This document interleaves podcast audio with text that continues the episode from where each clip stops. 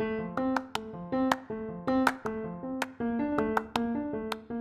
everyone, and welcome to Strive's How You Lead Matters podcast, where we discuss everything leadership.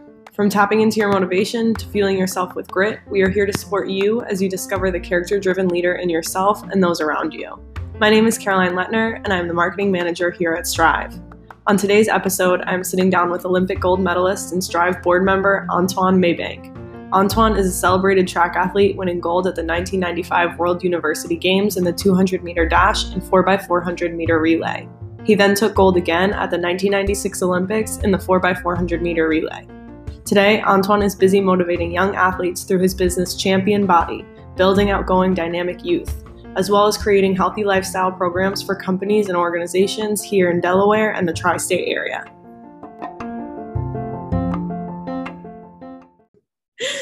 All right, and we are here with Anthuan, a Strive board member and coach. And I can't wait to talk to you about your incredible experiences from the Olympics to here in Wilmington.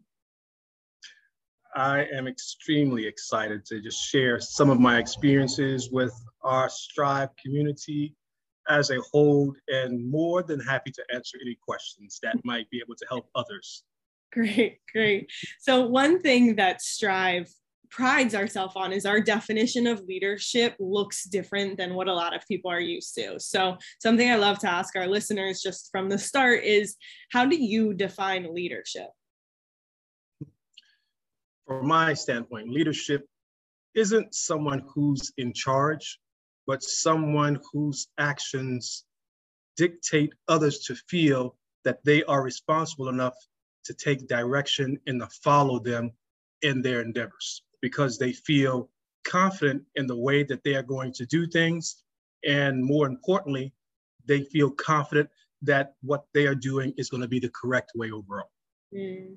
I love that. Strive talks about flipping the hierarchy a little bit. So sometimes when we think about the leader, like you said, it's that person that's at the top, but that's not always the correct definition of leadership. We want people to be inspiring and bringing their team along. And I think it also doesn't necessarily surprise me as I have been doing some research on your Olympic experience. Um, you were the anchor position on the relay, correct? That is correct. I ran the anchor position on our 4x4 relay yes so does that that position in and of itself must be incredibly intense. Do you feel that your experience there, winning the gold medal for the US as the anchor, do you feel that that plays into your definition of leadership today? I mean, leadership, I guess, because everyone on the team, and not just my team members itself, but the coaching staff, felt confident that I would be able to sustain and bring a victory to our team overall. So that was extremely important to me that not only my team members felt that was the right choice, but the coaching staff as a whole felt I was the right person for it. That's great. What do you attribute your calmness and confidence that I mean, you clearly portray just from watching the video, but also what do you attribute your coach's understanding of your ability? Well, I feel, I mean, same thing that back then I still hold true to today. It's repetition. Mm. Doing something so many times that it just seems like it's second nature. It's not that you're trying hard to accomplish a task. It's the fact that even if there's a mistake that's made, the correction could be made so seamlessly that it's just it's like breathing. And that's that's what I want my athletes and everyone else who I work with to understand that it's not a problem to make a mistake because you learn from making those mistakes because otherwise you'll always feel that every choice you make is correct and everyone else's choices may be invalid. So making a mistake and having someone else who has opinions different from yours only helps enriches you and helps you grow as a person embracing mistakes is such a powerful thing on the field, off the field, wh- wherever you are participating in sport. It's so crucial from my time as a teacher. Having students embrace their mistakes so that way we could learn from it, like you said, and grow from it is so powerful. Do you feel you have always had that mindset, or do you think that was something you developed over time? Because it's a hard skill to master. Well, I, I, was taught at a young age that making mistakes is not a problem in itself because my mother always used to tell me no one is perfect. but as long as you learn from those mistakes that you've made, that's always a potential for improvement overall for you. So it's that's what I've learned so many years ago, and I still teach that because it still holds solid today. That you are supposed to make mistakes. You're, I mean, many parents today they try to raise their children without making mistakes and errors, and I mean that that's not the best outcome from my standpoint because mm-hmm. my athletes, I want them to make mistakes. My children, I want them to make mistakes and see how they actually resolve the mistakes that they made. That's important to me. How do you resolve a problem from a mistake that you created? If it gets too big for them at that point in time, there's nothing wrong also for asking for help. That's the next step. Mm-hmm. That's a big one. That's hard for adults and children alike. For anyone listening that wants to adopt that mindset and wants to have their students, their athletes, their children, or themselves embrace mistakes, what sort of advice could you give to someone that wants that lifestyle or wants that mindset? Have someone who's going to hold, hold you accountable. Mm-hmm. That is extremely important. I mean, everyone has people in their atmosphere that will, will always say yes, yes, yes to almost anything that they say. We don't need people like that all the time. We need someone who's going to give us a brutally honest response so that we understand that, hey, this is not always right. And you should take a different avenue to still accomplish the same goals when I think about accountability and embracing mistakes, I think of those as two mutually exclusive things. Like if you want to embrace a mistake and feel that it is a positive thing, then there may not be accountability. And I'm sure some people struggle with that as well. So it's really beautiful to hear you describe it in a way that allows for both. Um, of course. So when I just I keep going back to this calmness that I saw. And to any of our listeners who have not watched your gold medal video, I will brag on you for a moment. the, the, calmness that you have, and I would say not only during the race in your face, but also after, there is just this like calm content with what just happened. Is that what was running through your mind in that moment, or was it totally different? no, it was it was calm. I mean, one thing besides you saying that, others ask, "Did you breathe through the race?" Which is. it doesn't look like you do. and it's yes, it's breathing. So one thing that's extremely important. I mean, when I speak to student athletes, I explain to them that anyone can get out there and shoot a basketball, hit a baseball, run around the track, or hit someone who has a football in their hands. But for me, the most important aspect before the physical part is the mental part. So I start with the mental aspect of the game overall, teaching them different fundamentals and stress reacting to different outcomes, being able to make adjustments on the fly at the same time. And it's not that it's just a physical, natural thing itself, but it's the fact that we talk about it so much over and over again that we are thinking through the process on how we're supposed to handle certain situations. And that's that's across the board. When I speak about sports in general, it's never about the physical aspect, I always teach sports from a standpoint of how we're mentally getting stronger and handling situations that we encounter in life. Yeah, I love that because I was just thinking how much that applies to the outside world as well. And knowing that there are coaches like you today that are supporting students in things that apply on their field, track, court, etc., and in the classroom or in the workspace. And that's that's why strive is successful and why i love our programming is because of the how much it applies to so many other spaces. Yes. do you is that a motivation for you behind being a coach is that you get to impact students not only on the track but off as well? Yes that's my my total mindset for for my company. It's people always ask what's your biggest enjoyment for what you do and the people that you work with from your company. Mm. And I mm. said, it's it's the impact that I have on their lives, how I change them, how I make them feel about themselves, not about what people think about them, but how they feel about themselves, which changes every thought process they may have going forward and choices that they make. Yeah. I'm sure you get to experience some really intense growth, especially as a coach. You're with people for longer periods of time than we may be used to. Is there a particular like aha moment or moment of growth that you carry with you as kind of your highlight tape for you personally or someone you've been coaching? Uh, I would have to say, like, I won't say names because then people. I can't say names. But I worked with a particular athlete, and she was working in a different discipline. But overall, deep in her mind, she felt that I was the right person to help her get past an obstacle. And she had other coaches that were working with her.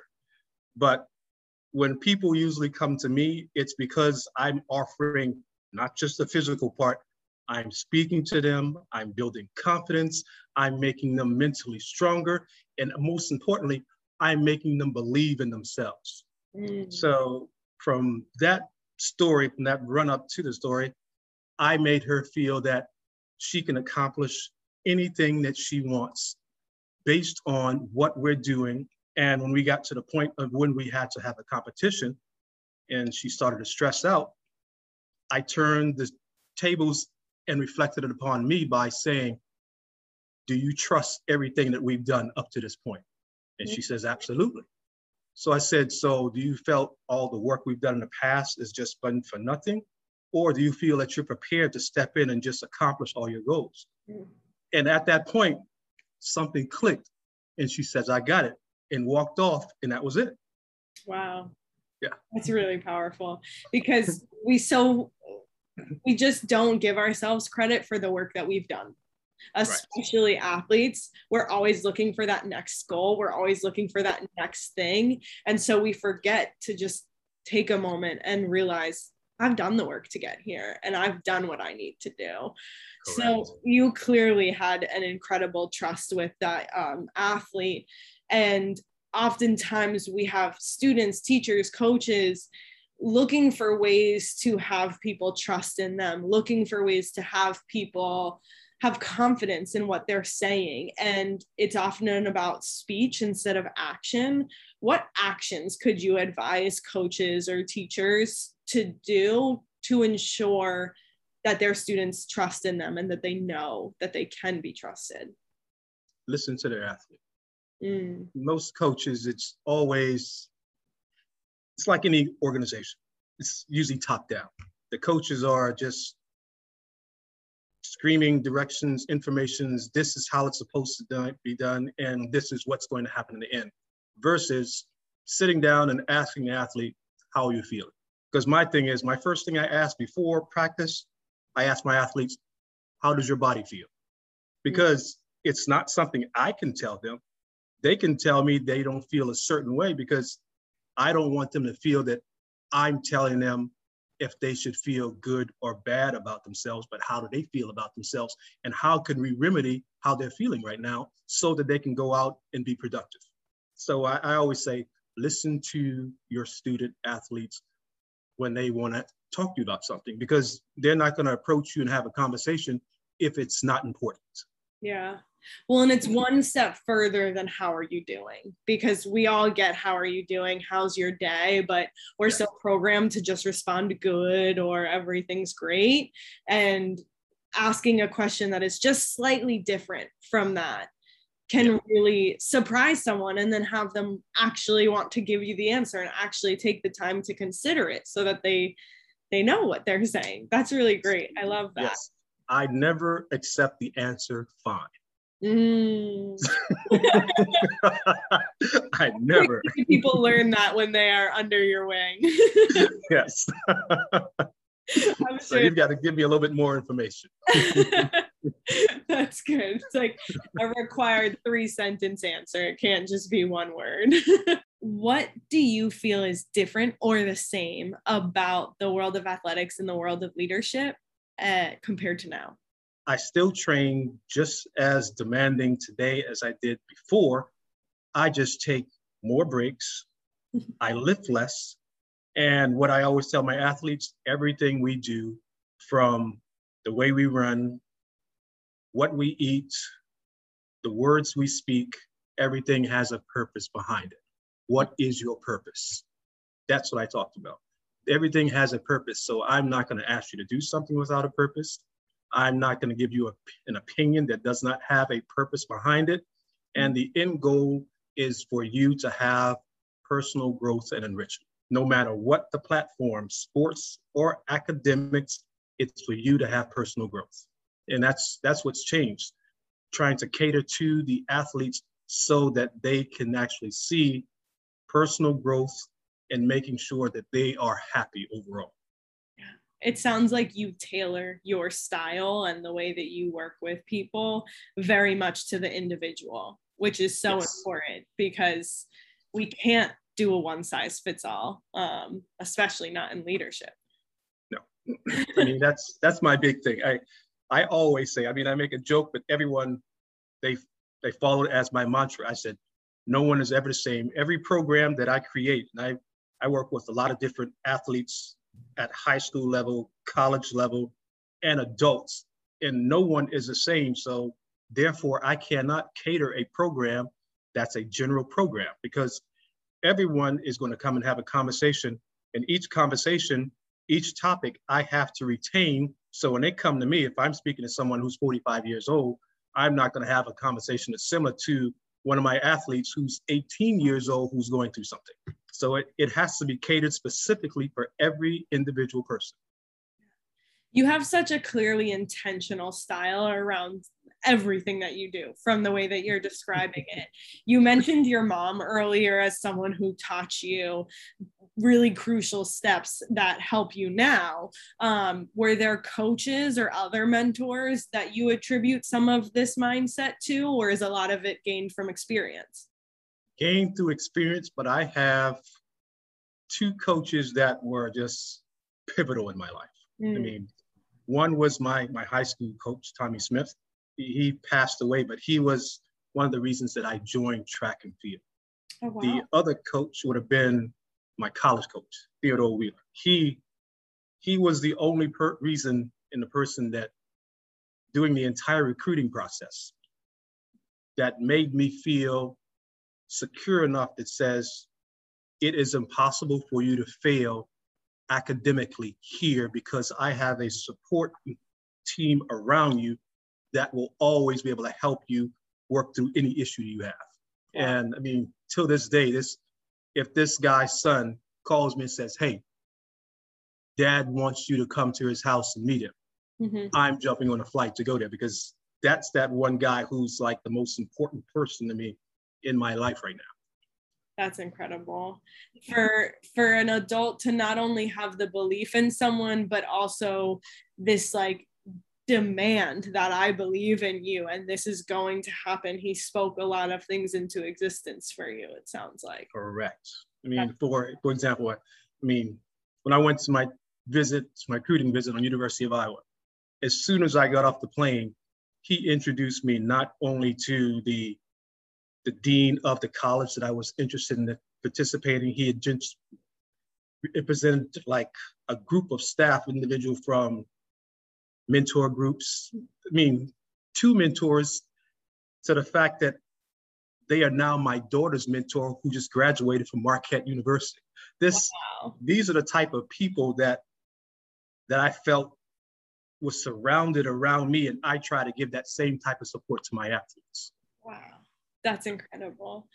When when you talk about mentors like that, it's just so fulfilling to hear that people have those experiences and that there are powerful coaches out there doing incredible things. And there are people like you now that have learned from generations before you. Um, and when when i think about coaching there have been times where i have gotten along great with my coaches. And there have been times where perhaps we didn't see eye to eye. Now, since you adjust so well to each person, I feel like you may be a unique person that you don't have this, but is there a time again not naming names that that you interacted with a student or a coach that you just didn't see eye to eye on and how did that process go? Um I'd have to say if it was an athlete many many years ago. um, they they felt that they were more important than a team as a whole mm. which means my my thing with the student athletes that i coach is everyone plays a specific role if we want to be successful it's it's like i'm the project manager how's that let's do it from a, a yeah. business perspective yeah. i'm a project manager each of my athletes who run individual events and team events, they are specialists in their area. My job is to make sure that not only they can actually be successful individually, but when they get together as a group project, that they are extremely successful and everyone knows what the other person is thinking and how they feel so that they can actually have the most cohesion overall. Mm. And one of the athletes felt that he was just better than everyone else. And the, the thing is, overall, yes, he was. Speed wise, he was, but that does not determine if I actually place someone on a team. What determines me putting someone on a team is how he's working with others. Yeah. And if he's working well with others, that means everyone's going to be successful. But if there's tension among people on a team itself, it's going to be extremely difficult to be successful. Yeah, absolutely. So. Um, we talked a little bit earlier about some of the differences in the world of sports and leadership today compared to previously.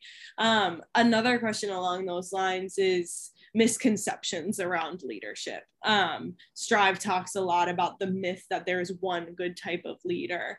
Are there common misconceptions about leadership specifically that you see with the students you work with or beyond? Um, sometimes. Again, no no names. so, um, for example, their seniority. How's that? Let's let's start. Let's play that role sometimes people consider someone who's been there longer to be next in line to be the, the leader, which which isn't always necessarily true. I mean, you can have someone like in the past, I've put sophomores as the leader and the captains of my team. And it's because they possess so many different traits that everyone follows them. And it, it's and that's it's clear and evident. Even even the seniors follow what they are actually talking about because one, they're committed, they love the sport, they're willing to sacrifice some of their time to help others, and they want to make sure that everyone is successful in doing everything correctly. That's that's a true leader for me. And so in thinking along those lines, it doesn't have to be someone who's older. You can have someone who's younger who's just got so much mental capacity that he can actually see others who's older and others who are younger than he is and still figure out how to make both of those sectors work well together and make sure everyone's successful in the end. So it's it's never just someone being in senior position. It's someone who everyone not only respects, but likes and is going to be willing to listen to what their recommendations are. Mm. And at the same time, that person is willing to take a different opinion from someone else if they don't actually accept their opinion and rethink everything and see their perspectives.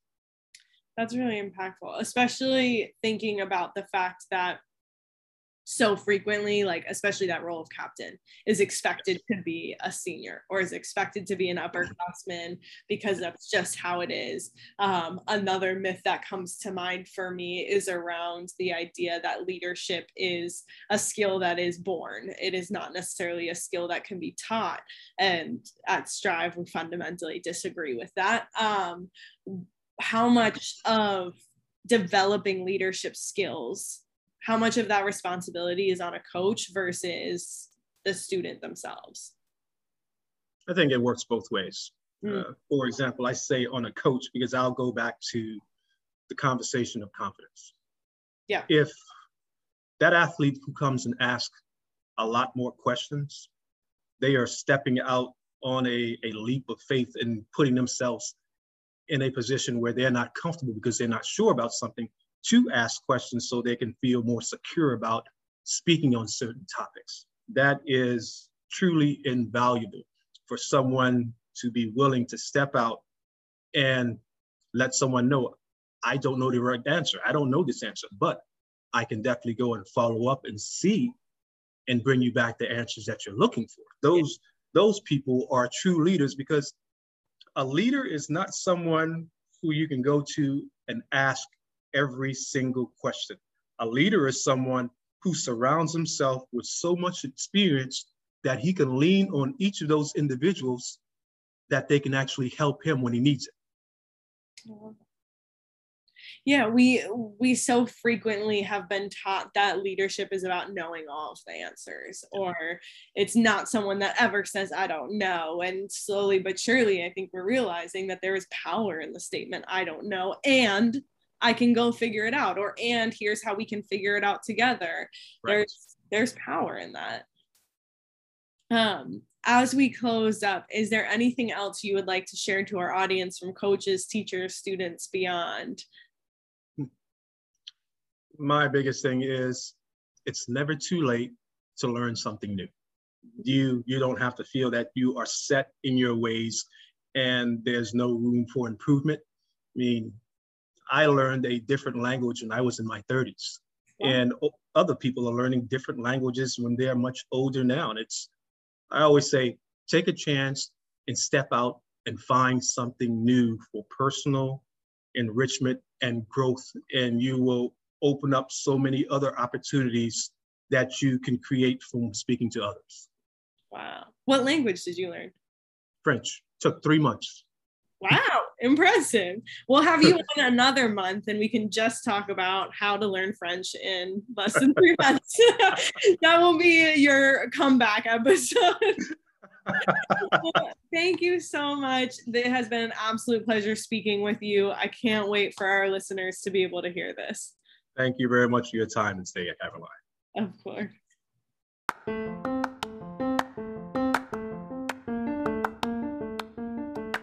and thank you to everyone who tuned in today. How You Lead Matters podcast comes out on a monthly basis. And if you're looking for more content, follow us on all socials at How You Lead Matters or email us today to schedule your own Strive workshop. Talk to you next month.